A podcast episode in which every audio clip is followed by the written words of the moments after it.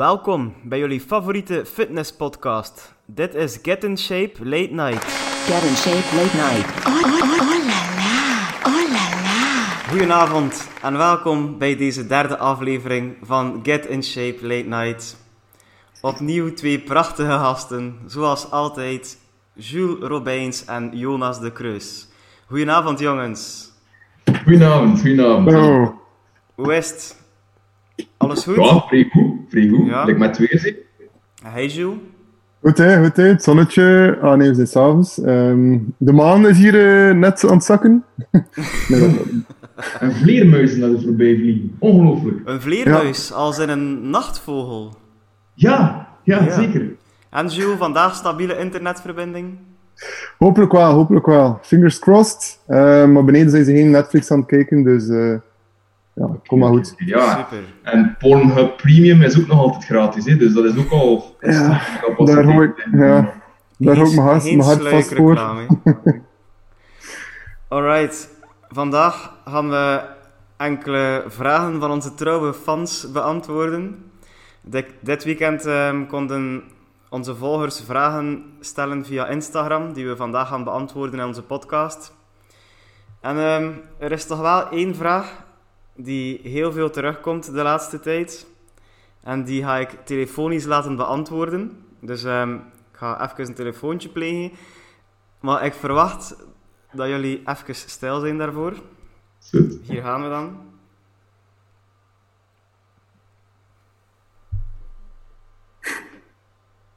Welkom bij Basic Fit. Bienvenue chez Basic Fit. Voor Nederlands, toets 1. Voor Frans, ben je nog geen lid bij Basic Fit? Toets 1. Welkom bij de Basic Fit klantendienst. Al onze service gaat via onze website en app. Hier vind je alle informatie over onze lidmaatschappen. We helpen je daar ook graag via chat. Oh, Ben je al lid? Ga dan met de Basic Fit app naar je persoonlijke Mijn Basic Fit omgeving, waar je al je zaken rond je lidmaatschap zelf kan regelen. ja, en stop met reclame te maken. Ah, kut! Ah, kijk. Ik, ja, de bedoeling was eigenlijk om te bellen naar Basic Fit en te vragen wanneer dan de fitnessen terug open gaan. Maar ze zijn slim. Ze hebben hun lijnen uitgeschakeld. Ja, ja. Oké, Alright. oké, oké, oké. Dan gaan we maar starten met de, de vragen. Hè. Oké, De eerste vraag komt van Alejandra Maas. Welk deel van jullie job doen jullie het liefst en waar halen jullie het meest voldoening uit? Jonas. Yes. Ehm, het zijn eigenlijk voornamelijk twee zaken waar ik het meest van geniet. Eerst en vooral, ehm, als mensen naar mij, na enkele maanden begeleiding, me kunnen oprecht zeggen dat ze mentaal er beter van geworden zijn, dat niet alleen het sporten hun fysieke doelstelling bereiken, dat dat, heeft, dat, dat eh, voor een verandering heeft gezorgd, maar dat ze ook mentaal een andere persoon zijn geworden en dat dat ook opgemerkt wordt door hun eigen omgeving. Dat is iets waar ik echt stevige tepels van krijg als dat vertellen. Omdat dat voor mij ook altijd eh, de grootste drijfveer geweest is in heel dat fitnessverhaal. En dan ten tweede, maar dat is dan iets- meer op korte termijn, dat zeker niet voor iedereen gegeven is en ook niet voor iedereen hoeft, maar bijvoorbeeld een, een, een echt fanatieke sporter of atleet begeleiden in een fase waarin dat echt allemaal eh, heel intens is en dat hij echt in de zone zit en like bijna als een machine week na week zijn ding doet. Die persoon op die manier zien eigenlijk zijn weken als vinkjes zien zetten bij alles. Dat vind ik eigenlijk ook wel heel leuk voor zo de, de focus van de mens te zien. Niet dat ik dat verwacht dat dat heel het jaar door is, maar als een, iemand naar je toe komt met die mindset voor een bepaalde periode, dat vind ik ook wel heel leuk om eh even mee te, mee te werken. Alright. Jules? Ja, gewoon als je, als je een klant ziet veranderen, ziet transformeren op zowel mentaal vlak als fysiek vlak. En als hij daar enorm veel appreciatie wil tonen door je een keer te sturen van ah, ik voel me supergoed in mijn vel. Of kijk, eh, die broek past terug. Ehm, ja, geeft mij dat enorm veel voldoening. Gewoon het feit dat je weet dat je iets hebt kunnen bijdragen aan die persoon zijn of haar leven. En ervoor te zorgen dat zijn levenskwaliteit verbeterd is. Ja, daar doe ik het voor. Dat geeft me echt wel een kick. Dus dat geeft me enorm veel mo- motivatie en energie. En ja, het is gewoon zo van die kleine dingen. Gewoon maar een klein berichtje krijgen van je klanten. Van, ja, hey Joe, vandaag was echt heel goed gegaan. Merci daarvoor. Ik ben heel dankbaar. Dat, ja, daar doe ik het voor. Gewoon ja, die waardecreatie voor, voor, de, voor die klant. Absoluut. Alright, En bij bij, jou mij, is- bij mij is dat ook wel hetzelfde. Bij mij resultaten, daar haal ik superveel voldoening uit. En resultaten op elk vlak. Op vlak van training, vlak van voeding, eh, mental health, slaap. Gewoon iets van resultaten. Dat is gewoon prachtig. En ook, lekker of dat Jonas zei, als je zo'n klant hebt die elk vinkje afvinkt, dat is gewoon zalig. Als je ze een doel mee heeft en na een maand komen ze terug van kijk, ik heb mijn huiswerk gedaan, alles dat je vraagt heb ik gedaan, zelfs een beetje meer. Oh, prachtig, love it. Direct heel mijn dag. Oké, over naar de tweede vraag van Letitia Lavens. Tips om pijn in de rug te vermijden tijdens het trainen. Alright. Wie begint er? Jonas. Ja, ik- ga die. Ik ga die, eh, wat dat we, het probleem is met zo'n QA is dat we niet echt in de diepte kunnen werken, dat we redelijk op de oppervlakte moeten blijven. Dus alle vragen gaan een beetje eh, zo kort mogelijk en zo bondig mogelijk beantwoord worden. Dus tips om pijn in de rug te vermijden. Eh, rugpijn is heel aspecifiek. Er is ge- geen één reden waarom dat je echt rugpijn hebt. Er zijn verschillende oorzaken. Soms kan dat heel korte termijn zijn, anders, bij sommige mensen is dat heel chronisch. Ehm, maar als we echt over specifieke pijn tijdens bepaalde oefeningen spreken, dan wil je kijken om bepaalde oefeningen een beetje aan te passen. Daarbij, zeg, daarbij, daarbij bedoel ik, ehm, bijvoorbeeld als je tijdens bent over row, dat wil zeggen dat je voorovergebogen roeit, bijvoorbeeld. Als je daar lage rugpijn hebt, bijvoorbeeld, proberen die oefening iets makkelijker te maken eh, om die lage rug wat te ontzien, door bijvoorbeeld je borst op een bank te leggen, de oefening wat makkelijker te maken om in die positie te blijven, die horizontale positie. Dat kan ervoor zorgen dat je die lage rug wat meer ontziet. Maar het eh, beste is eigenlijk starten op een niveau dat je bijna geen pijn ervaart in die spieren of in die zone en langzaam eigenlijk je intensiteit daarbij op te bouwen. Want wat je gaat merken is, iets wat dat eigenlijk op dit moment pijn doet, een stapje terugzetten en de kans geven om daarin op te bouwen, kan zijn dat je in de volgende week daar al helemaal, helemaal geen pijn meer bij hebt. Jules, toevoeging? Ja, ik denk dat het eerst en vooral belangrijk is dat je de techniek van de, van de bepaalde oefening beheerst. hè. Dus dat je dat eerst doet met de goede techniek. Laat je daarom checken door professionals, door PT's enzovoort. Ga zelf ook op zoek van wat is de beste techniek. Maar, zoals Jonas ook aangeeft, ehm, elk lichaam is ook anders. Dat zeggen, een bepaalde persoon gaat zich niet kunnen wringen of in die bepaalde hoek, ehm, omdat hij bijvoorbeeld limitaties gaat hebben, eh, omdat hij dat niet, niet gaat aankunnen. Nu, wat ik ook vind, is dat heel veel fitnessers eh, niet genoeg zorg dragen voor hun lichaam. Dat zeggen, heel vaak hebben mensen te kampen met zwakke spieren en gaan niet gaan, zoeken wat dat de oorzaak is. Van hoe dat komt dat ze die, dat ze die zwakke spieren hebben. De zwakke spieren kan je inderdaad wat trainen, maar vaak zijn er bijvoorbeeld ehm, problemen in gewrichten en dergelijke. Ehm, maar ga je dan ook een keer laten checken door een professional, een fysiotherapeut of kinesist of wat zijn naam. Ehm, maar zij er ook actief mee bezig. Hè.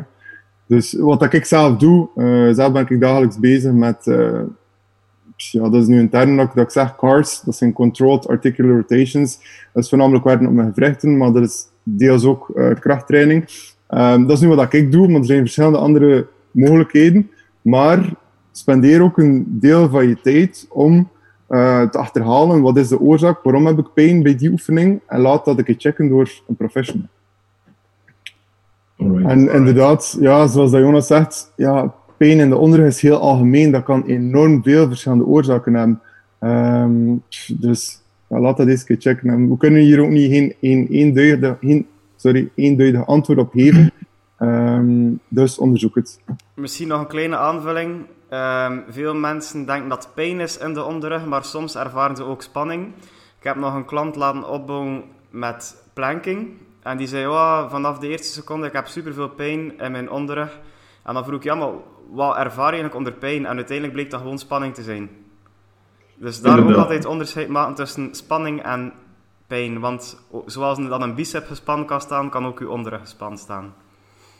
Inderdaad. Ik heb zelf ook zo'n anekdote van, van een klant die net boven de knie klaagde van heel acute kniepijn tijdens het squatten bijvoorbeeld. En het was eigenlijk gewoon de kramp van de, van de vastus medialis, dus eigenlijk een van de beenspieren die zodanig vermoeid was en aan het inspannen was, dat dat eigenlijk als pijn werd ervaren, maar dat is eigenlijk gewoon de inspanning van de spier zelf.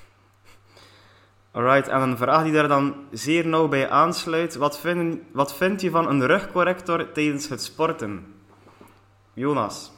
Ik ben daar geen fan van. Ehm ben, ben daar geen expert in. Eerst en vooral, zoals dat nu in de vorige vraag ook beschreven, wij zijn nog altijd personal trainers. Wij helpen mensen bij het beter bewegen, maar wij hebben nog altijd niet de onderbouwing zoals een kinesitherapeut dat heeft. En die kan eigenlijk ook mensen veel beter behandelen bij klachten en pijn. Maar mij lijkt zo'n rugcorrector uh, geen goede zaak, omdat in een rugcorrector word je in een bepaalde positie geduwd door een soort van corset, brace-achtig iets. En dat leert eigenlijk niet de controle over die bepaalde spieren aanhouden. Dat is iets wat je zelf uh, meer kundig moet worden door training.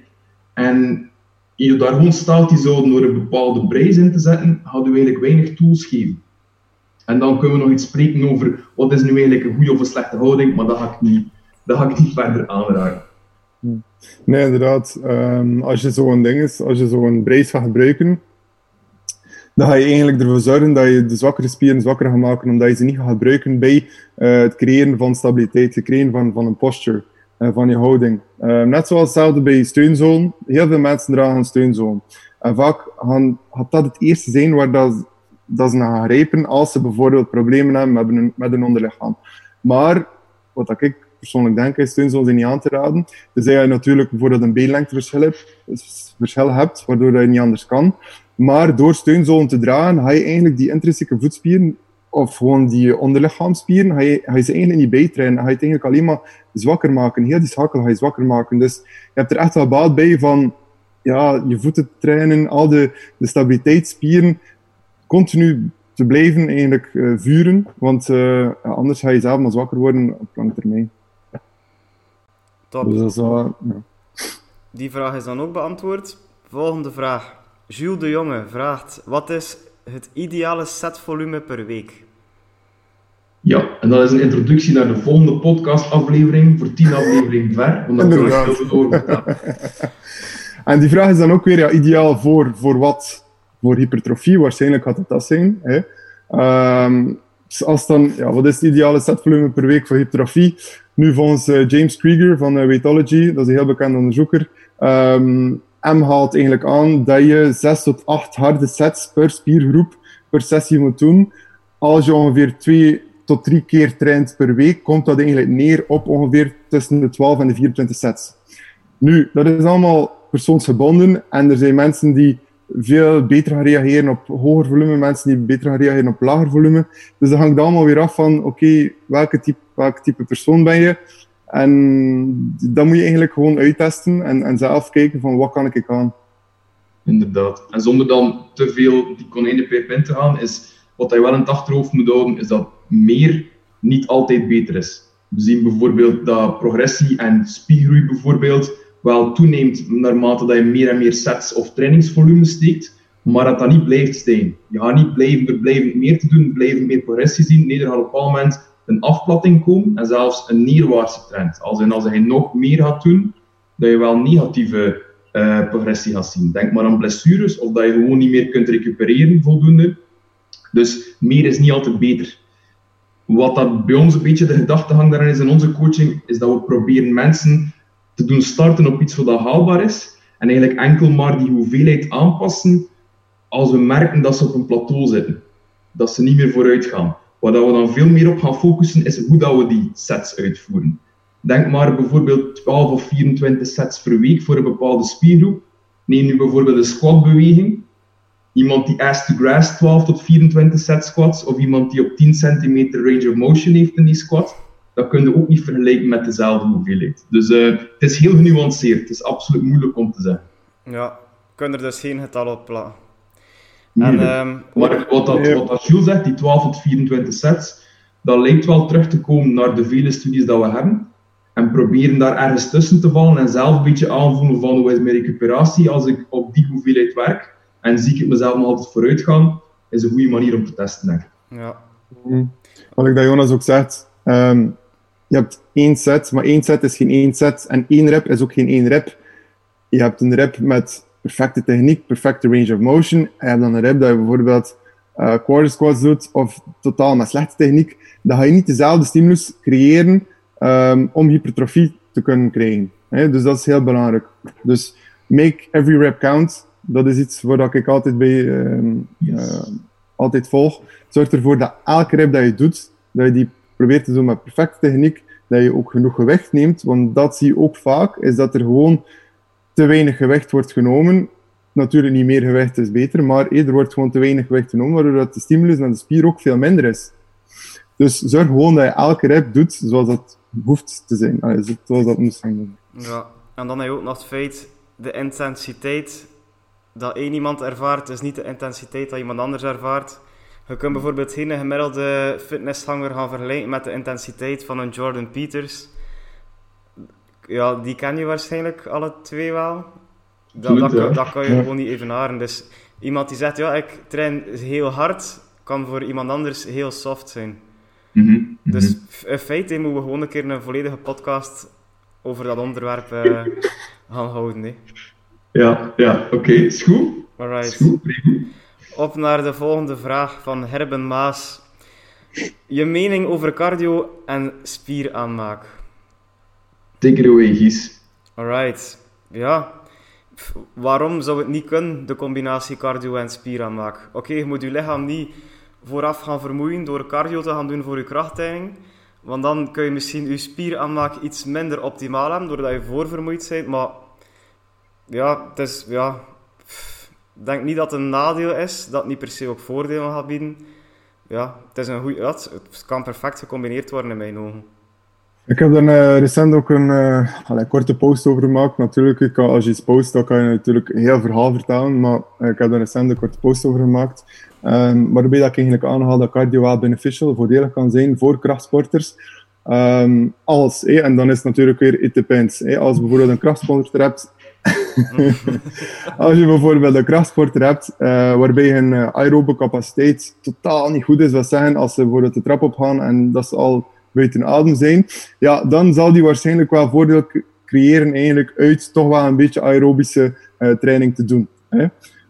Nu, als je iemand hebt die al heel goede aerobische capaciteit heeft, ja, waarom zou je dan nog extra cardio doen, nog meer stress zetten op je lichaam, als die tijd kan gebruiken om dan optimaal spieren aan te maken.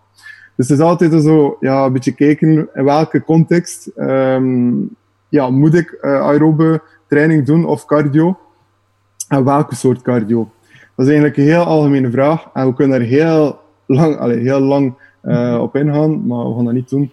Dus cardio in de meeste gevallen, ja, dat is goed. Ehm, probeer, als je toch al redelijk wat cardio te doet en je wil echt wel het maximale halen uit je krachttraining, probeer dat toch een beetje te scheiden, hè, zo ver mogelijk uit elkaar, liefst op aparte dagen. Als dat niet mogelijk is, ehm, zorg ervoor dat er ongeveer zeker zes uur tussen zit. Als dat zelf niet mogelijk is, doe het dan idealiter na je krachttraining, als je krachttraining wilt primeren.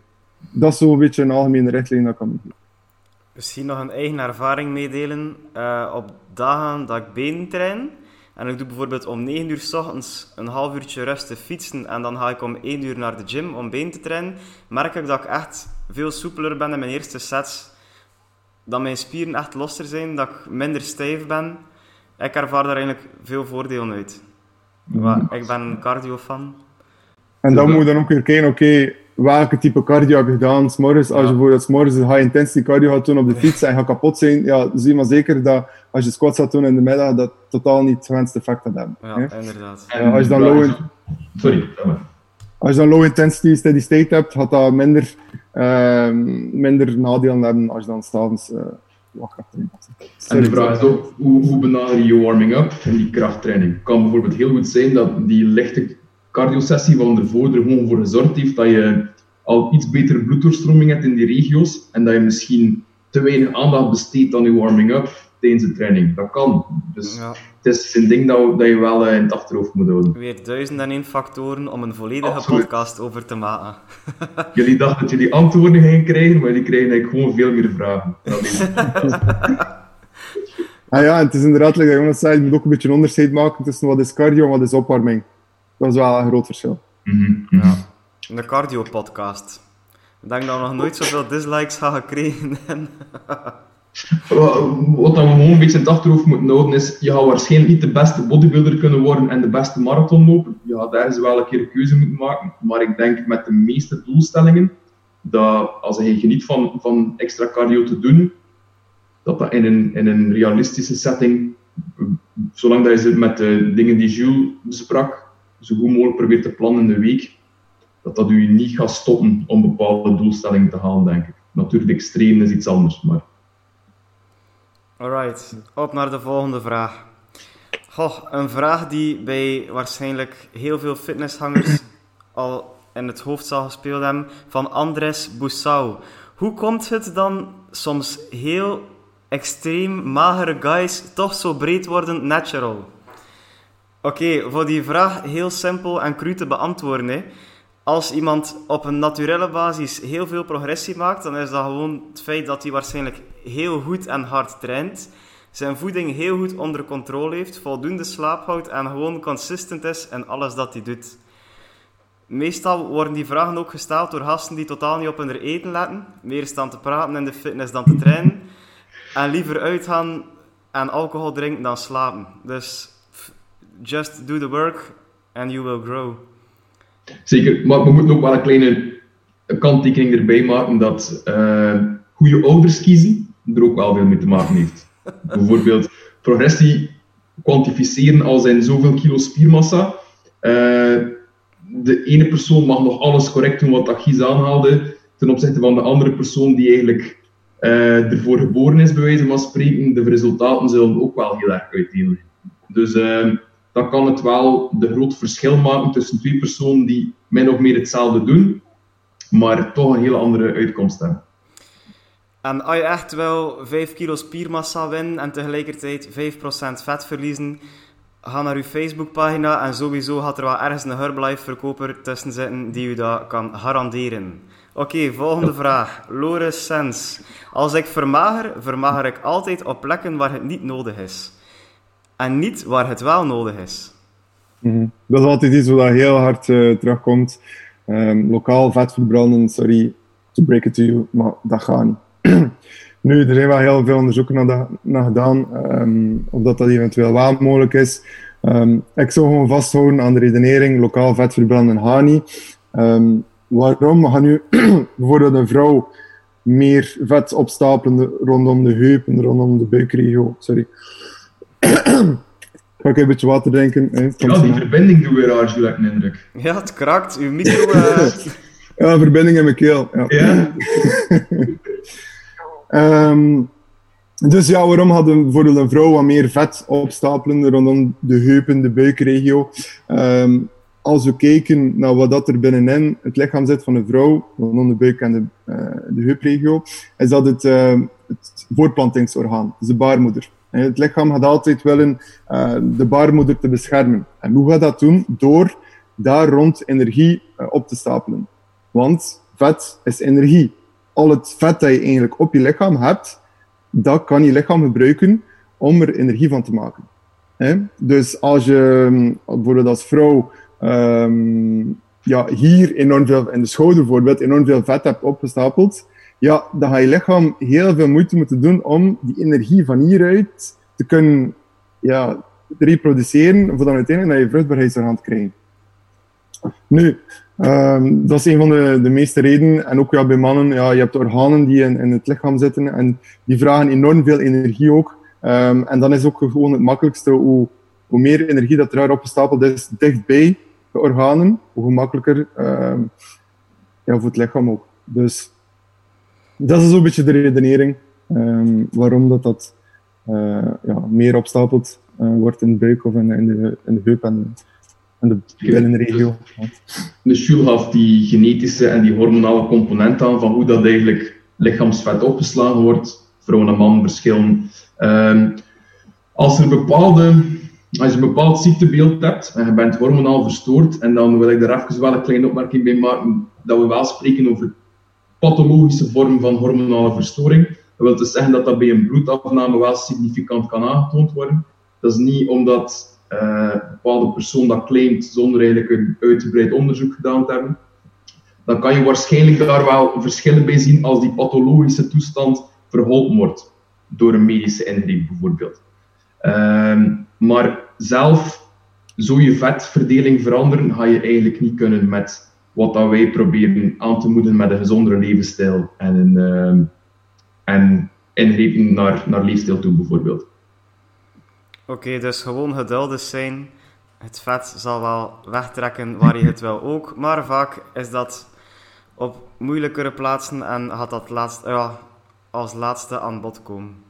Mag ik nog iets aan toevoegen? Is uh, een beetje wat we bespraken in de vorige podcast. Is, uh, waar dat mensen zich onzeker over voelen, is vaak ook iets wat, dat, wat dat in fitness eigenlijk een beetje de uh, doelstelling is, is ook leren realiteitszin aanvaarden. Bepaalde zaken ga je niet kunnen veranderen aan jezelf. Je kunt zaken verbeteren, maar er zijn bepaalde dingen aan jou, dat hoe graag je het ook wil, dat je weinig consequent, cons allee, concreet gaat kunnen veranderen. En die vetverdeling, bijvoorbeeld bepaalde mensen hebben nu net op die plaats iets, zijn op die plaats iets dikker dan dat ze zouden willen, is iets wat wij bij jezelf ook moeten leren aanvaarden. Dat, eh, zo zijn hij nu gebouwd.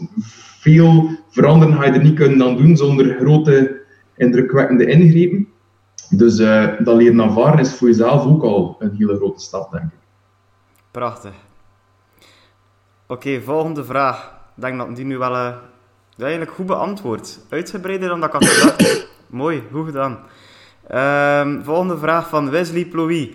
Mensen die negatief commentaar geven, hoe ga je ermee om? En hoe ga je om met klanten die van coach veranderen, zoals van onderbroek? uh, ja, hoe ga je ermee om? Uiteindelijk is het simpel. Hè. Je luistert gewoon niet naartoe. Uh, je hebt er geen gehoor naar, want hoe meer je gaat omringen eigenlijk met mensen die negatief gaan, spreken over je of die negatief ingesteld zijn, hoe meer dat je zelf ook die karaktertrekken gaat overnemen. Dus één tip, omring je er niet mee en, eh, of luister gewoon niet naartoe. En dan heb je natuurlijk dan die andere vraag, de mensen die veranderen eh, van coach om de haverklap. Uiteindelijk, dat is mijn mening, jullie mogen een andere mening hebben, maar als klant betaal je voor de dienst. Ben je daar niet tevreden van? Ja, dan kan je kiezen voor een voor een andere dienstleveraar. Hè? Dus als het niet oké is, als, als je als klant zoiets hebt van het gaat er niet vooruit, het is niet zoals dat ik het wil, um, ja, dan ben je natuurlijk in je volledig recht voor een andere coach te kiezen. Um, maar vaak moet je soms misschien een keer als klant even gewoon wat tijd geven. Ja, als je bijvoorbeeld iemand hebt die heel bekwaam is, Um, die er echt alles voor doet. En je merkt van oké, hij stikt er echt wel zijn werk in. En je, je weet er dit en dat van. Um, geef het wat tijd. En, en, en probeer, neem niet te snel conclusies. Omdat die klant, die coach, heeft je dan bijvoorbeeld al een paar maanden, een paar weken al begeleid. En ken je lichaam al beter dan een, een coach die, die opnieuw direct moet begeleiden en doen. Um, die totaal geen achtergrond heeft van jou. dus geef het wat tijd.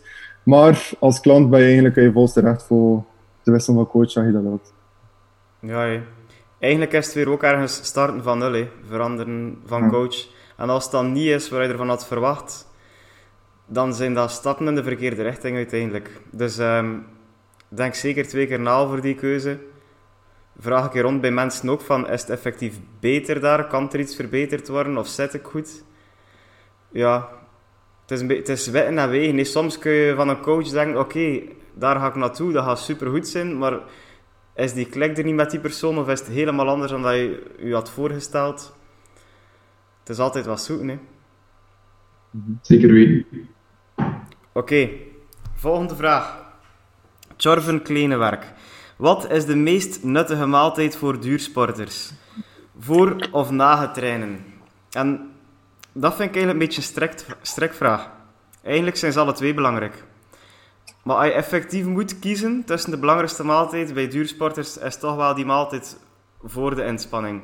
Omdat, zoals dat we in de vorige podcast ook besproken hebben, is het heel belangrijk van voorzien te zijn van voldoende energie voor duursporters.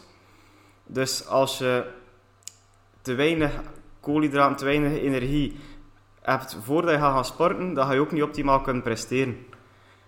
Daarnaast is die postmeal ook heel belangrijk voor je herstel te bevorderen. Want ook bij duursporters moeten die spieren kunnen herstellen, maar de belangrijkste maaltijd toch voor de training. Kom je daar even in, zeker weten. Ja, ja. En dat ze alle twee zijn, zijn, functie hebben en dat net iets belangrijker is dan dat we eigenlijk in ons deel van de krachtsport, ehm, dat dat iets belangrijker is dan, dan, dan, dan, een, dan een krachtprestatie bijvoorbeeld, is dat je van vo- vo- voldoende brandstof voorzien eh, om die vuur, vuurinspanning af te leggen. Dat klopt. Ik vind dat ook altijd zo'n beetje een sketchy vraag van oké, wat is belangrijker, dit of dat? Ja. Zoals eh, voeding, training, eh, wat is de ratio daarvan? Wat is 50-50, 80-20? Nee, het is 100-100. Het is, ja. Ja. het, is, het, is, het is alles. Snap je? Ehm, je? Je hebt ervoor gekozen om dat te doen. Ja, je, er dan je volledige aandacht naartoe en, en zorg ervoor dat je, dat, dat je goede maaltijden eet, dat je krachttraining optimaal is, dat 100-100 is. Hè? Dus geen 50-50, 80-20 zo van die shit komen, maar ehm, het is ja, als je, als je optimale resultaten wilt hebben, dan moet je in elk aspect van je training, voeding eh, of levensstijl optimaal ja, handelen. Het is gewoon zo. Ja, en bij duursporters, bij duursporters is 100-100 zowel voor, tijdens als na de inspanning. Het is alle drie super belangrijk voor, de, voor die vraag af te sluiten. De volgende vraag is van Annelies de Prest. Hoe komt het dat mijn vriend zo'n klein flieterke heeft, maar dat zijn ballen zo groot zijn? PS, mijn vriend is Jonas de Kreus. Nu, ehm, ik, ik, ben, ik ben natural bodybuilder. Dat wil dus zeggen dat ik eigenlijk de rare obsessie heb om mijn lichaam op natuurlijke wijze groter te maken. Ik doe daar progressieve training voor. Om bijvoorbeeld een bicep te doorgroeien, mijn beenspieren. Maar wat dat ook niet geweten is, is dat de balzak ook wel anatomisch verbonden deel is van jouw lichaam. Dus jarenlang eigenlijk progressief gewichten aan mijn balzak te hangen, heeft ervoor gezorgd dat die eigenlijk in proportie met mijn flieterke enorm grote omvang hebben. Maar als we dat vergelijken met de kleine flieters van Jules en Gies bijvoorbeeld, is dat eigenlijk een perfect normale afmeting. Het is gewoon de omvang van die ballen dat eigenlijk alles overschaduwt. Jo- Jonas, als ik dan een tip mag geven, eh, als coach naar coach, eh, kan je dan niet een beetje meer volume eigenlijk steken naar je flieterke en wat minder volume naar je ballen, zodat het een beetje zo evenredig zijn. Maar natuurlijk, als natural bodybuilder wil je dat alles in proportie is.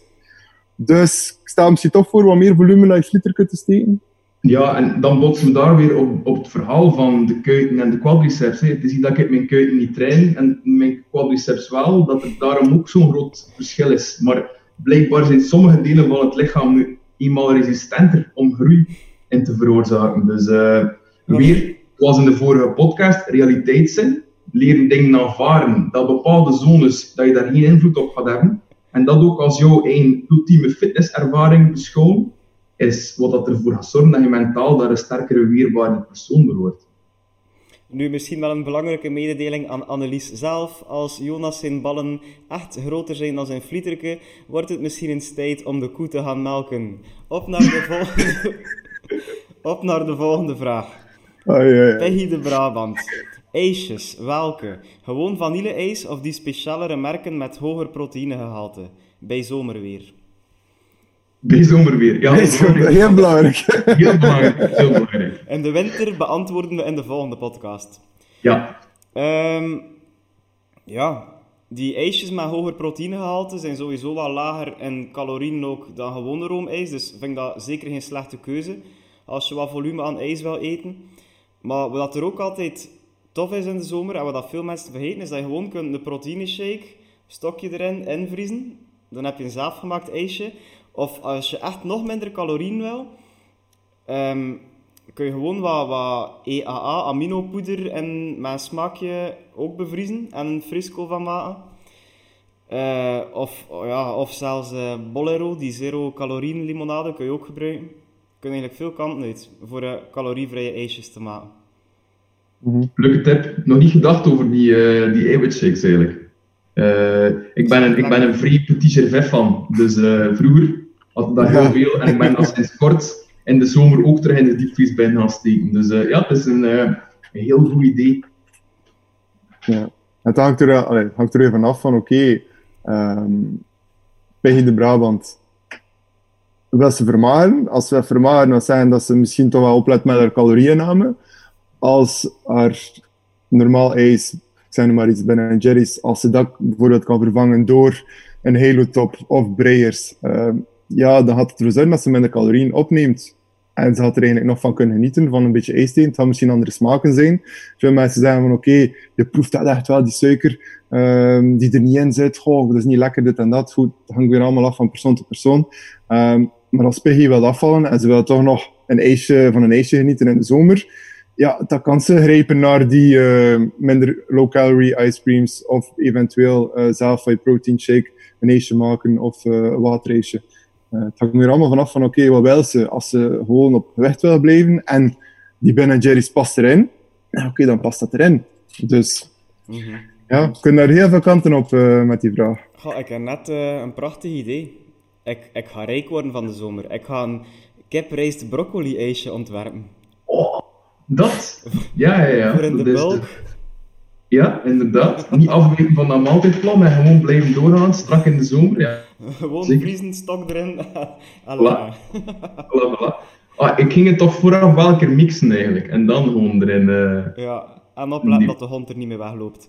ja. Ehm, Ja, en dan een piramidesysteem eh, ontwikkelen en voilà, bam, is er rijk. ja, maar Ja, ja. Goed idee. Volgende vraag van Thomas Knowing. Informatie overload op media. Waarschijnlijk social media. Eh, vinden wat het best past als recreatieve fitnesser. Die kunnen we eigenlijk heel snel beantwoorden, want die hebben we eigenlijk eh, besproken in eh, podcast aflevering 1 van Get in Shape Late Nights. Dus Thomas. Knowing, ja, ik zou eigenlijk Thomas Knowing aanraden voor toch een keer te kijken naar de eerste podcast, want daarin gaan we heel uitvoerig ehm, over dat antwoord. Ja, misschien nog iets wat ik wil op uh, inpikken, heel kort. Vinden wat het best past als recreatieve fitnesser. Ehm, wat ik altijd mensen ga aanmoedigen, is dat je moet stoppen met de zoektocht naar wat dat optimaal is. Wat is het meest optimale manier om aan dit te doen of aan dat te doen, of wat moet je daarvoor doen? Ik vind dat dat een beetje een non-discussie is, want het is niet optimaal. Bijvoorbeeld recreatieve bodybuilders die vragen wat de meest optimale manier van spiergroei is. Dat is helemaal alleen gaan wonen in de bergen met daar hun gym. Afgesloten van de samenleving. En dat je niemand hebt die je stoort en dat je gewoon alles kunt doen wat je zou moeten doen. Dus het optimale is iets wat je niet bij moet stilstaan. Het is voornamelijk wat je consequent kunt followen op lange termijn. Dat je de grote basissen wel beheerst. En dat je zo eigenlijk op consequent kunt daarop verder werken. Dat is een veel betere vraag dan wat er het beste is om te doen of te weten. Het is een beetje een non-discussie. Ja, want dat is inderdaad wel een heel goede opmerking dat je aanhaalt. Als er bijvoorbeeld een bepaald persoon eh, aanhoudt van dit is hetgeen wat je moet doen, ja, dan vaak eh, kan je al weten dat hij gewoon kwats aan het verkopen is. Dus als er iemand echt wel van overtuigd is van oké, je moet dat doen, je moet dat doen, ja, dan kan je al vaak weten van hm, ik zou misschien toch aan niet best luisteren naar, naar die persoon en misschien een keer kijken naar andere bronnen. Zeker. Volgende vraag, Christophe Paulet. Water, beter een glas voor of na de maaltijd? Ja. Altijd! Ja, Jonas, dat is juist. Vroeg dat iemand, waarom drink je nooit tijdens de podcast? Ehm, omdat ik ervoor altijd drink, eerlijk gezegd. Ik heb mijn glas water hier staan. En, eh, Omdat hij een kleine blaas heeft en dat hij continu naar het wc moet gaan. Zo'n teelballen hebben zo'n kameelfunctie. Je slaat Ja. daar als er eens op. Dat is zo, absoluut. Dat is zo. Ehm, om op de vraag van Christophe terug te komen. Ehm, dus het gaat er dan voornamelijk over, over wat dat je het hebt. Persoonlijk zie ik maar één meerwaarde om per se water op een bepaald tijdstip in de maaltijd te, te drinken. Waarom? Omdat het dan een meerwaarde heeft, is voornamelijk om die, ehm, die portiecontrole van je maaltijd en de hongerstellende effect door de stretchreceptoren in je maag. Als je vooraf al je maag deels die reflex kan doen opwekken door wat water te drinken, ga je waarschijnlijk je de hoeveelheid dat je eet in die maaltijd verkleinen. Nu, dat staat een beetje op losse schroeven. We waren daar vroeger veel zekerder van eh, dan dat eigenlijk nu nog zijn in de, in de wetenschap. Dus wat dat eff- effectief op lange termijn blijft standhouden, dat weten we niet. Maar dat is wel iets wat we meestal als tip geven. Ook al is het deels een bewustwording. Bijvoorbeeld voordat je de maaltijd start een groot glas water drinken. Ga je ook al bewust doen worden van, ah, ik ben hier wel bezig met mijn gewoontes te veranderen. Ik moet letten op hoe dat ik eet, dat allemaal rustig is. Dat kan allemaal triggers zijn om je eh, iets beter te doen eten. Het enige wat ik nog aan het denken ben, dat Christophe misschien nog kan bedoelen, ehm, is over het, de, het ledigen van de maag of de vertering. Ik weet niet of dat jullie daar iets over kunnen vertellen of een andere insteek. Jules? Ehm, goh, het leden of het verteren, eh, uiteindelijk gaat dat niet zoveel effect hebben. Ehm, ik heb er ook redelijk onderzoek naar gelezen. Ehm, de onderzoeken die gedaan zijn bij het consumeren van water voor een maaltijd, ehm, zijn er wel. Hè, en die tonen aan dat het verzadigingseffect kan vergroten, mede misschien dankzij die receptoren en zo dat je, dat je over hebt. Maar ik zie dat ook terug, terugkomen bij mijn klanten. Heel veel klanten ervaren problemen als ze bijvoorbeeld een maaltijd nuttigen die toch wel genoeg calorieën bevat, genoeg proteïns, genoeg ehm, carbs, alles. En dat ik zoiets van, hmm, na de maaltijd zijn ze niet genoeg verzadigd geweest. En als ik dan bijvoorbeeld een glas water integreer voor een maaltijd, dan is het opeens opgelost. En dat, dat komt heel vaak voor bij mijn klanten. Heb ik ook heel vaak getest en kan ik ook meegeven dat dat effectief ehm, werkt. Zeker. Ik, doe het- ik doe het zelf ook als ik in een, in een periode zit waar ik mijn calorieinname moet beperken. Dan gaat dat een van de meest effectieve tools zijn als het echt over gedrag gaat en tijdens de maaltijd zelf dat ik ga proberen toepassen. Uiteindelijk, dat zijn weer ook allemaal kleine details. Hè. Het belangrijkste is dat je voldoende gehydrateerd bent. Wanneer dat je het doet, maakt niet uit. Even last van hongergevoel kun je dat inderdaad gaan toepassen. Wat dat ook wel kan zijn, bijvoorbeeld drinken hij, eh hij vier of vijf maaltijden per dag en hij drinkt hij een glas water van een 33 milliliter bijvoorbeeld. Als hij dat consequent als gewoonte kunt opbouwen, dan moet hij de rest van de dag nog niet drinken. Ga je waarschijnlijk nog altijd genoeg gehydrateerd zijn daardoor. Dus het is eh, misschien allemaal een tool om die dingen twee vliegen in één klap te hebben. Dus eh, ja, Op naar de volgende vraag. Joni Tange vraagt, naast eiwitten, vetten en koolhydraten, wat moet ik, op wat moet ik nog letten op labels om eten te kopen of net te vermijden? Ja, ja. Eh, eerst en vooral gewoon ja, zaken die irriteren, die je mag irriteren, zaken dat je niet, eh, dat je niet op reageert, eet dat niet. Daar komt het op neer. Goh, als we het gaan hebben over, oké, welke zaken, ehm, op, welke zaken ga je moeten beginnen vermijden? Bijvoorbeeld E-kleurstoffen, weet ik veel wat. Ehm, welke zaken zijn er niet bewerkt? Goed, alles is bewerkt. Ook al is het biologisch, mensen hebben het, het vastgepakt met een hand of Ehm, alles is gewoon bewerkt, daar komt het op neer. En door te zeggen van oké, je mag dat niet eten en je mag dat niet eten eh, en dat moet je vermijden, ga je eigenlijk een cultuur creëren ehm, waarbij de mensen eigenlijk bang gaan krijgen, bang gaan hebben van iets te consumeren. Terwijl bijvoorbeeld, ik zeg aspartaam, ehm, zoveel jaar terug, eh, iedereen ja, aspartaam, ja, je mag dat, niet, je mag dat niet, je mag dat niet, Eh, want er zijn onderzoeken gedaan en dat is schadelijk ja, die onderzoeken zijn gebeurd op ratten en wij zijn geen ratten. ratten het rat, eh, metabolisme van een rat is heel anders dan het metabolisme van een, van een persoon, van een mens. Dus als je bepaalde kleurstoffen of ehm, ja, smaakversterkers, zoetstoffen en zo gaat consumeren, ja, probeer dat inderdaad een beetje te beperken, maar probeer dat gewoon niet te excluderen uit je dieet. Tenzij dat natuurlijk wel echt ja, irritatie gaat creëren en dat je, dat niet goed kan verdragen. Dus dat is wel mijn, mijn algemene richtlijn. Je kan er natuurlijk wel op verder gaan. Bijvoorbeeld, ja, ik, heb, ik heb wel klanten gehad die ehm, enorm geïrriteerd eh, waren en, veel digestion problems hadden. Ehm, en dan is het wel misschien een keer interessant om te kijken oké, ehm, naar hun FODMAPs. Maar als we daar verder over gaan, dan zijn we nog een uur, twee uur eh, bezig. Dus eh, ik stel voor dat we dat gewoon hier afronden. Weet niet of er iemand nog eh, toevoeging heeft. Ja, zeker. ehm, voor toch een keer dat fabeltje van die cola zero. Is goed dat je dat hebt aangehaald van die aspartaam. Veel mensen zijn zo bang om die cola zero te drinken. Maar zoals hij zei, die studie op ratten, die dosissen aspartaam dat ze al moesten geven tegen dat effectief iets van kwaadaardig effect had, waren al zo groot. Zou als mens mogen li- 30 liter cola drinken, bij wijze van spreken, per dag, tegen dat je er echt veel schade zou kunnen van hem. Die dosissen dat ze gebruiken om dat zoet te maken, zijn zodanig miniem dat het eigenlijk echt geen kwaad kan. Het is gewoon heel moeilijk, Joni, om daar ehm, een pasklaar antwoord op te geven, omdat gezondheid iets heel moeilijk is om, te, om een label te geven. Wat is gezond en wat is niet gezond? Als we over dat over voeding spreken, in, kort, de context, op maaltijdniveau bijvoorbeeld, is er geen enkele manier om dat te meten of zelf te weten. We kunnen niet, niet een label geven, gezond of niet gezond, als het over ene maaltijd of bijvoorbeeld een maaltijdplan gaat. Het is maar gedrag dat eigenlijk de gezondheid kan beïnvloeden op lange termijn, dat ervoor gaat zorgen dat er daar eigenlijk iets over kan gezegd worden. Nu, daarmee zijn je natuurlijk niet gediend met die vraag. Dat antwoord is, we hebben daar niet echt iets kunnen op zeggen.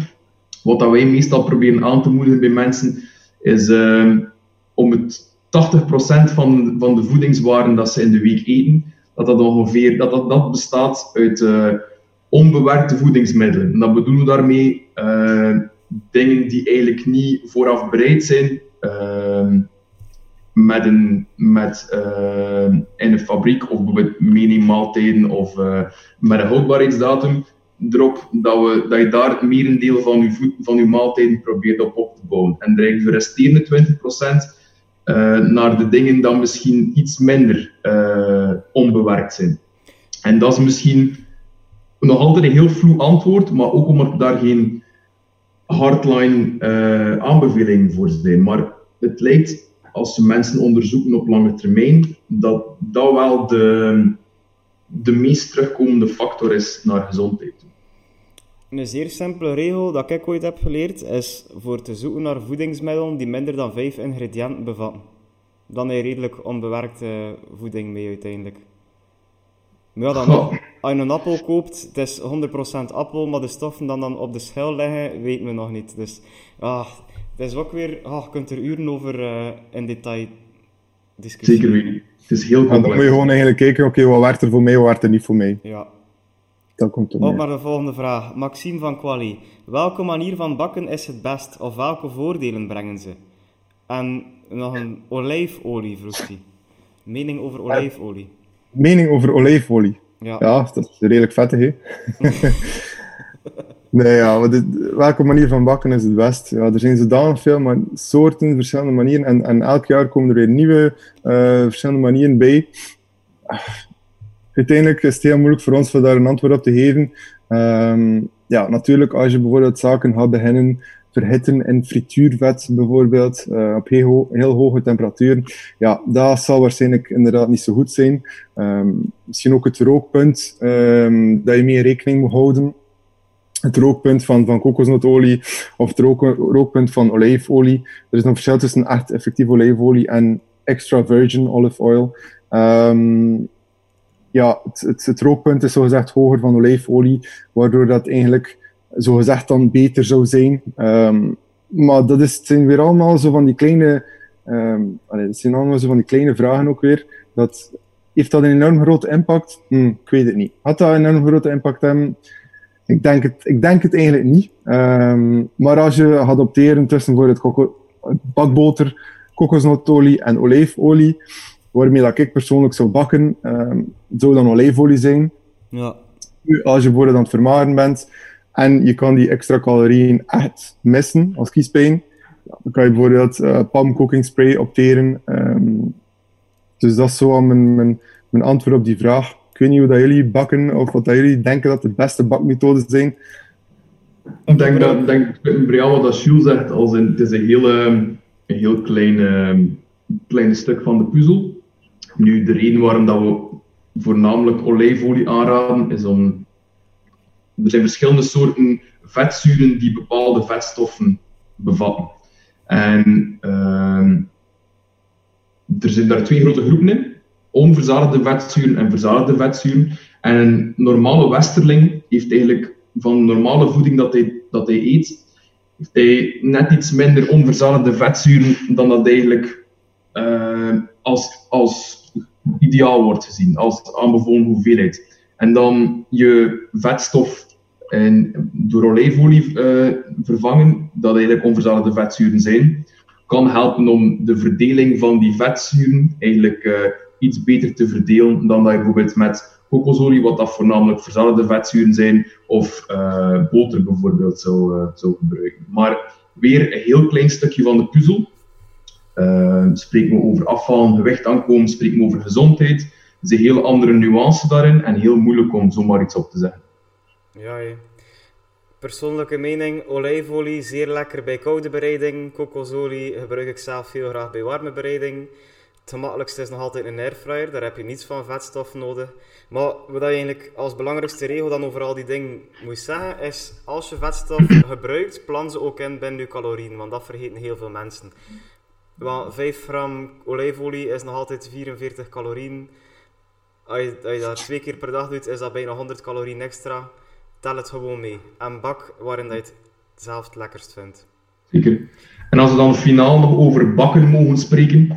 Uh, ik vind de plooibakken van Collect Go ten opzichte van de concurrenten of andere zaken, vind ik eigenlijk veruit de gouden standaard als het over plooibakken gaat. Dus ik wil daar ook een dikke shout-out doen naar Colruyt. Jullie hebben er eigenlijk voor gezorgd dat jullie de plooibakken op een heel nieuw niveau gebracht hebben. En uh, zeker in deze tijden dat we weinig nog hebben die eigenlijk vaste waarden zijn, is nog altijd die goede sterke blauw-zwarte plooibox van Collect Go in mijn handen hebben dat doet mij deugd. Dus ik wil je er echt oprecht voor bedanken. Ja, iemand wil er een paar gratis kilo's kwark. Op naar de volgende vraag. Dries Hollebeke, wat is jullie mening over EAA's? Of ja, eigenlijk aminozuren. Hè? En wat zijn volgens jullie de must-have supplementen? Jules? Ja, uh, je dat gebruiken? Nee.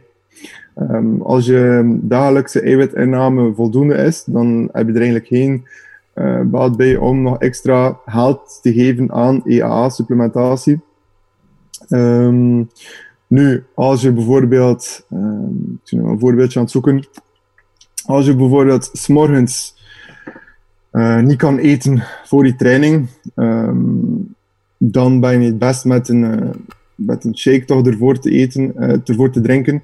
Het beste is natuurlijk wel whey protein, omdat dat een complete, uh, complete eiwitten zijn. Um, maar goed, ik denk gewoon de dag van vandaag wordt er enorm veel geld verkwist aan supplementatie. Um, dat ze eigenlijk gewoon niet nodig hebben. En dat geld kun je gebruiken om, om ja, betere voedingsmiddelen te kopen uh, enzovoort. Of, of bijvoorbeeld andere zaken aan te kopen. Um, nu, één bepaald supplement waar ik misschien wel voorstander van ben, omdat dat heel moeilijk is om, om uit je voeding te halen, is creatine. Ik ben, uh, ben bezig met een post aan het schrijven over creatine, dus komt binnenkort online. Um, welke vorm, eh, waarom, wat zijn de voordelen enzovoort. Um, dus dat is toch wel het enige supplement dat ik zou aanraden om, om, om toch te nemen. Uh, nu zijn ook weer recent onderzoek uitgekomen, oké, okay, je hebt creatine responders en non-responders, respon responders, mensen die reageren op creatine en supplementatie en mensen die dat niet doen. Um, maar als je er voordeel, uit kan halen en Um, er zijn eigenlijk daar echt niet veel nadelen aan. Tenzij natuurlijk bijvoorbeeld slechte nieren die werken. Ja, waarom zou je dat dan niet nemen? Het is ook heel cheap. Um, maar bijvoorbeeld je geld hangen aan EAA's of nog maar erger, fatburners. Ja, dat is het gewoon geld in de vuilnisbak smijten. Yes, ik wil daar gewoon een, een kleine kanttekening bij maken. Omdat um, ja, het is wel heel... we zijn daar altijd heel hard in we zeggen bijvoorbeeld van ja, like IAA's, je moet daar niet naartoe kijken. Nu, bij veel supplementen zijn er in sommige scenario's daar wel altijd een meerwaarde aan. Nee, een meerwaarde, een, een, een positief voordeel aan verbonden. Bijvoorbeeld, bij 99% van de bevolking gaan EAA's nooit relevant zijn. We gaan genoeg eiwitten halen uit onze voeding. Die voeding gaat zodanig gevarieerd en divers zijn dat we eigenlijk voldoende verschillende soorten aminozuren, essentiële aminozuren, gaan opnemen. Er zijn bepaalde mensen die daar misschien uh, niet aan beantwoorden. Ik denk bijvoorbeeld aan mensen die voornamelijk plantaardig eten en eigenlijk weinig aandacht hebben voor uh, uh, eiwitbron met een, met, een, met een goed aminozuurprofiel, dus die eigenlijk verschillende soorten aminozuren hebben, dan kan die essentiële aminozuren supplementeren bij die persoon wel een kleine marge hebben en een, een, een, een positief effect hebben. Maar dat gaat bij weinig mensen zijn.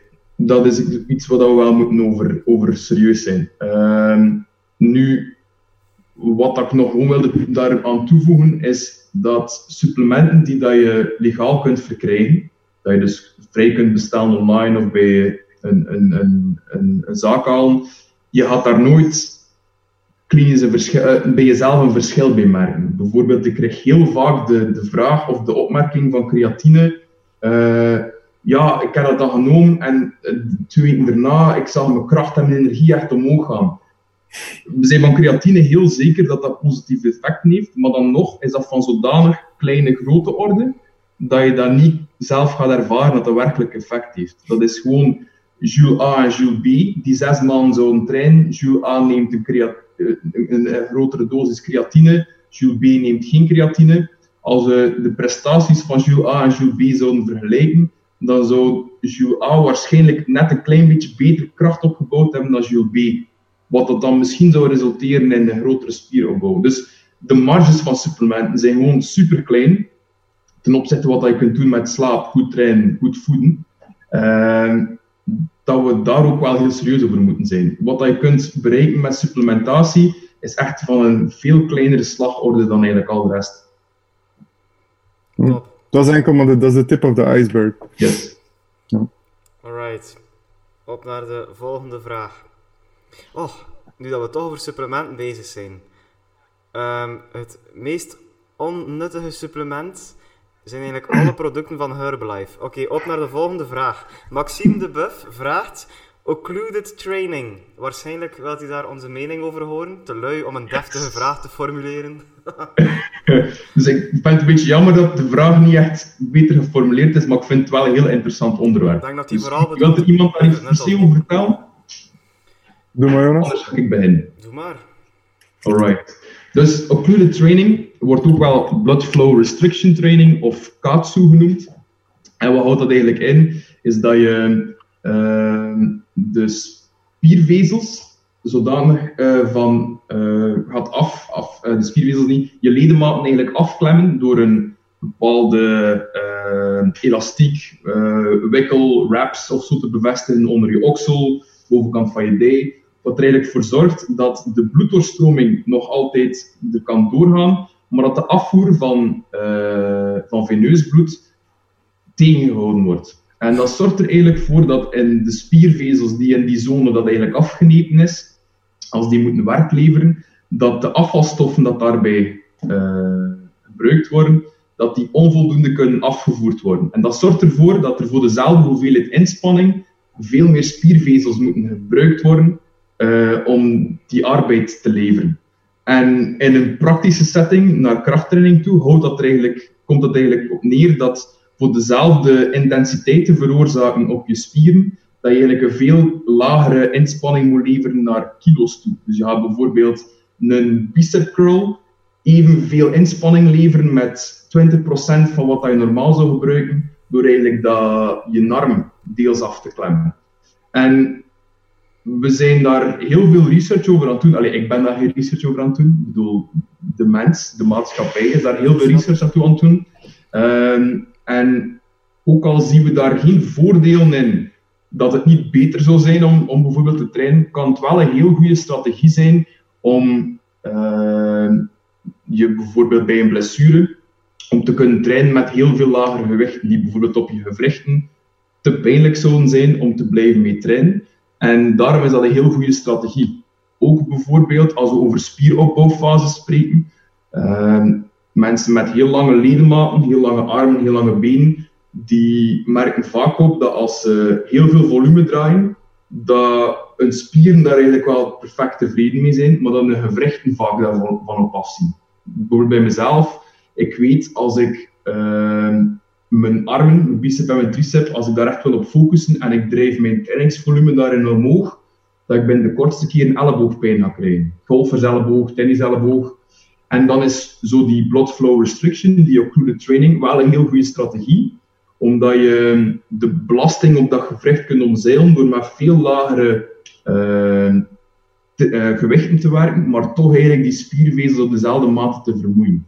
Dus het is een goede strategie, maar is- er zijn geen opmerkelijke voordelen aan verbonden ten opzichte van normaal trainen ehm, zonder, eh, zonder die blood flow restriction. Dus enkel in zeer uitzonderlijke gevallen uiteindelijk. Ja, ja. Beter normaal trainen. Nu, eh, wat er wel een beetje van bewust moet zijn, het is niet zonder risico. Like een, een zone afnijden, Ja. Eh, je moet wel een beetje maar, als, als, dat, als je begint gevoelloos worden, of die, of, dat, of die begint blauw te slaan, dat is dus veel te hard. Je wil zorgen dat er eigenlijk nog altijd uh, arteriële toevoer is. Dat wil zeggen, als je, bloed, als je hard bloed pompt, dat er nog altijd bloed kan doorgaan, maar dat het bloed dat terugkeert minder kan terugkeren. Dus uh, als we spreken over heb al een keer een film gezien dat mensen een, een, arm moeten afsnijden of het een of het ander of amputeren. Dat zou eigenlijk 10 op 10 qua restrictie zijn, omdat mag er niks meer door. Bij bloodflow restriction zou je ongeveer naar een 7 op 10 qua spanning moeten streven. Dus je moet wel een beetje uh, daar aandachtig voor zijn. Want je kunt er wel stomme dingen mee doen. Alright, nog een toevoeging, Jules? Nee, er niets aan toe te voegen. Nee. Jonas zit een heel mooie... Dat was een one-man show. Weet je wat het ja. probleem is? Ja, hè? Jonas zit dat gewoon een jaar aan een stuk uitgetest, heeft in een zak. Hij kan, Ja, hij nu kan weet je waar daar perfect over Ja. vertalen. En dat flieterken heeft hij te hard afgenomen. Ja, ja. Nee, maar dat is, allee, die, die kaatso BFR, hoe dat je het ook noemt, kan wel een keer interessant zijn voor nu, op dit moment, tijdens de corona-lockdown, ehm, te implementeren als je geen access hebt tot bijvoorbeeld heel zware gewichten. Dus dat kan je wel een keer proberen doen. Inderdaad, absoluut. Zeker weten. Maar misschien nog vlug een vraag die er eigenlijk zeer dichtbij in de buurt komt. Hyperplasie door middel van dogcrap training, de waarheid. Save the best for last. Alright. Jonas. Ja. Goed, dus er zijn een paar dingen in die vraag. Eh maar gaan vandaag niet uitweiden over dogcrap training. training. Dat is een beetje een rare naam. Het is eigenlijk een soort van trainingsfilosofie die eh, op hoge intensiteit gebaseerd is. Eh, zoals dat vele trainingsprogramma's daarop gebaseerd zijn. Weer, denk aan onze vorige podcast. Hebt principes die ergens voor zorgen. En je hebt bepaalde methodes die eigenlijk ondergeschikt zijn aan die principes. Dogcrap training is een programma dat min of meer in lijn komt met bepaalde principes. Er zijn ook een heleboel dingen bij die meer detail niet zo heel erg relevant zijn, maar ja, het programma moet verkocht worden, dit, dit gezegd zijnde. Nu, ehm, in die dog crab training komt er voornamelijk eh, naar voren dat er heel hevig moet gestretched worden. Nu, dat brengt bepaalde, dat, dat heerst in de bodybuildingwereld. Als je naar die zaalhouder van in de vorige podcast zou gaan, van 30 jaar terug, die had erbij zweren dat je overmatig moest stretchen om de spiervezels open te zetten. Eh, de bindweefsel rond dat spier zit, als je dat rekt, heeft die spiervezel meer plaats om terug uit te zetten en bla. Dat staat een beetje op, dat heeft, dat heeft geen wetenschappelijke onderbouwing. We zien daar eigenlijk nog tot op vandaag niet echt heel duidelijke wetenschappelijk bewijs naartoe. Maar bij de hoofdessentie van de vraag, hyperplasie. Eh, wat is hyperplasie? Als je een spiervezel hebt, als wij spreken over je spieren groter maken, dan spreken we eigenlijk over de spiervezels dat we de cellen van willen doen uitzetten in volume. Dat is de grootste, waarschijnlijk de enige manier om een spier in zijn geheel groter te maken. Door eigenlijk de, de omvang van elke individuele cel te doen groeien. Nu, wat is hyperplasie? Hyperplasie is niet, is niet eigenlijk dat de cel groeit, maar dat er meerdere cellen komen. Dus in plaats van één spiercel, dat je eigenlijk een tweede spiercel daarbij krijgt. Ehm, bij de mens hebben we daar tot op heden niet echt bewijs voor gevonden dat dat gebeurt bij de mens. Bij dieren hebben we dat wel al kunnen aantonen. De, bijvoorbeeld bij bepaalde vogels, eh, ze laten gewichten aan die arme beestjes en vleugels hangen.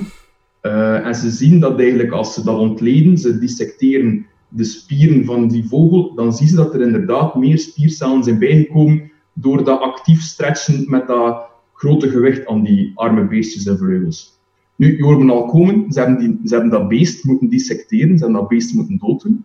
Ik weet niet wat er vrijwilligers zijn om dat te gaan testen bij de mens, om even jezelf een paar weken aan een stuk met enkelband of, of, of polsband van 30 kilo te laten rondlopen en u dan te doen, uh, te doen uh, dooddoen en te laten dissecteren. Dus we kunnen dat heel moeilijk meten, maar uit alle onderzoeken dat er zijn, lijkt er geen wetenschappelijke onderbouwing om dat eigenlijk te veroorzaken. Dus de claim van die meneer dat dat programma heeft opgesteld, dat effectief zou kunnen komen, staat op losse schroeven, want dat kan, ik kan dat niet bewijzen. Dus ik kan dat absoluut niet, niet claimen. Alright. Ook, wat ik nog, om af te sluiten, dan is dat alles wat ik erover wil zeggen, is uh, dat stel dat er toch hyperplasie mogelijk is bij de mens, dus dat we toch meerdere spiercellen kunnen doen groeien, dan is dat aandeel van zodanig kleine grote orde, ten opzichte van gewoon de spiervezels, de omvang van de cel zelf te doen groeien, dat dat niet relevant zou zijn om daar eigenlijk naartoe te kijken. Omdat we dat anders, moest dat effect toch groter zijn, zouden we het al lang gevonden hebben en zouden we het al lang kunnen gemeten hebben.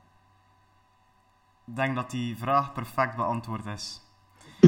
Dus, niets wetenschappelijk bewezen, maar waarschijnlijk levert het ongelooflijk veel volgers op op Instagram. Ja, zeker. Top. Alright, dan hebben we voor vandaag alle vragen van dit weekend overlopen. Bam. en dan kunnen we hier de podcast voor deze week afsluiten. Super. Het was weer zeer interessant. Eigenlijk Yes. veel vragen beantwoord. Kort Ja. beantwoord, maar toch duidelijk antwoord voorzien. Ja, ik denk dat we sommige vragen toch wel redelijk wat uit, eh, Ja, ja. hebben. Ehm, We gingen niet uitwijken. nee, ja, het is niet gelukt. Doe me. Ehm Swat, kijk, dat was het voor deze week. Mensen, als je onze podcast leuk vindt, subscribe op YouTube, geef dan een duimpje, volg ons op Instagram, gun onze sociale media ook iets. Wij maken geen speciale trainingsmethodes, maar we hebben gewoon een toffe podcast. En we hebben Jonas in balzak. Ik denk dat dat eigenlijk uniek is. Hup. Oké, Yes. tot volgende week. Alright. Tot de volgende. Bye bye. Ciao. Ja.